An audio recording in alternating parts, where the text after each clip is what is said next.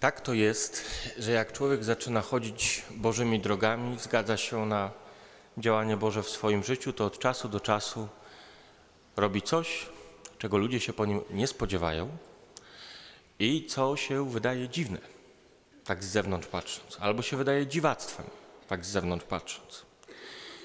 I w zasadzie dzisiaj chciałbym tylko tyle powiedzieć, że chciałbym, żeby to kazanie było do wszystkich, którzy tego już w życiu doświadczyli. Nie przejmujcie się. Tak to jest, po prostu. Tak to jest. Bardzo często jako chrześcijanie doświadczamy tego, że jak idziemy drogami Bożymi, to wychodzimy na dziwaków. W najlepszym wypadku. W najlepszym wypadku. Czasami na dziwaków, czasami na kogoś śmiesznego. To nie tak to powinno być, nie tak to jest w rodzie, nie tak to. No inaczej to zasadniczo powinno być. Wiecie, to jest w świecie, w którym nie ma takich prześladowań w sensie arena, lwy, te sprawy, doświadczenie dziwactwa jest podstawowym doświadczeniem prawdziwego chrześcijaństwa. Doświadczenie dziwactwa w takim znaczeniu, że jakby to powiedzieć, no bardzo chcielibyśmy się nie wybijać, nie wyróżniać. Ale kurczę, tak normalnie człowiek żyje i robi coś innego, niż by się wszyscy spodziewali. Bardzo chciałby robić to samo, ale jakoś tak wychodzi coś innego.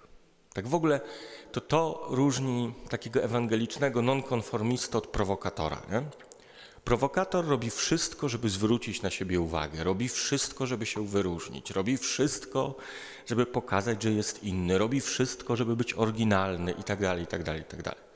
Ewangeliczny nonkonformista robi wszystko, żeby się nie wyróżniać. Robi wszystko, żeby nikt się na niego nie gapił. Robi wszystko, żeby nikt na niego nie patrzył. I się nie udaje. I się nie udaje. Przeżegnę się przed posiłkiem, wszyscy tak jakoś dziwnie, do zakonu idziesz. Nie? Albo, nie wiem, zachowa się tak po prostu normalnie jakoś, że powinien, słuchajcie, nie, jakby nie obgadujmy kogoś, kogo tutaj nie ma. Nie? Dziwnie się jakoś zrobi. W naszym ludzkim rodzie nie tak się zachowujemy. No, zasadniczo. Nie tak się w naszym ludzkim rodzie zachowujemy. Słuchajcie, myślę, że wszyscy wcześniej czy później albo już doświadczyliście, albo doświadczycie, a być może doświadczyliście i teraz od tego uciekacie.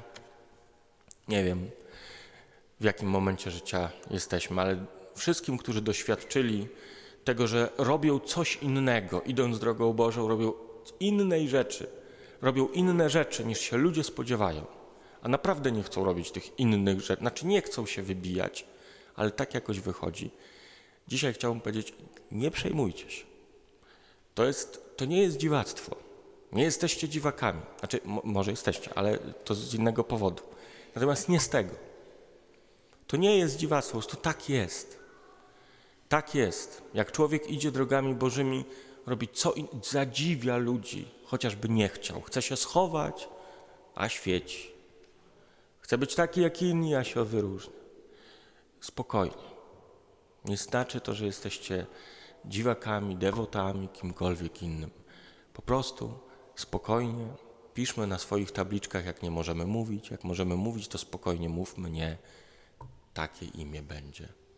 Tak ma mieć na imię. Bez kłótni, bez sporów. Mówmy to, co powinniśmy powiedzieć. Jak nie możemy mówić, to piszmy to, co powinniśmy napisać. Zupełnie swobodnie i nie przejmujmy się tym, że wszyscy wokoło będą się dziwić, że no to takie dziwne, zasadniczo. Co robimy? Tak to jest. No to jest ten moment znaku sprzeciwu, który wpisany jest w nasze chrześcijaństwo.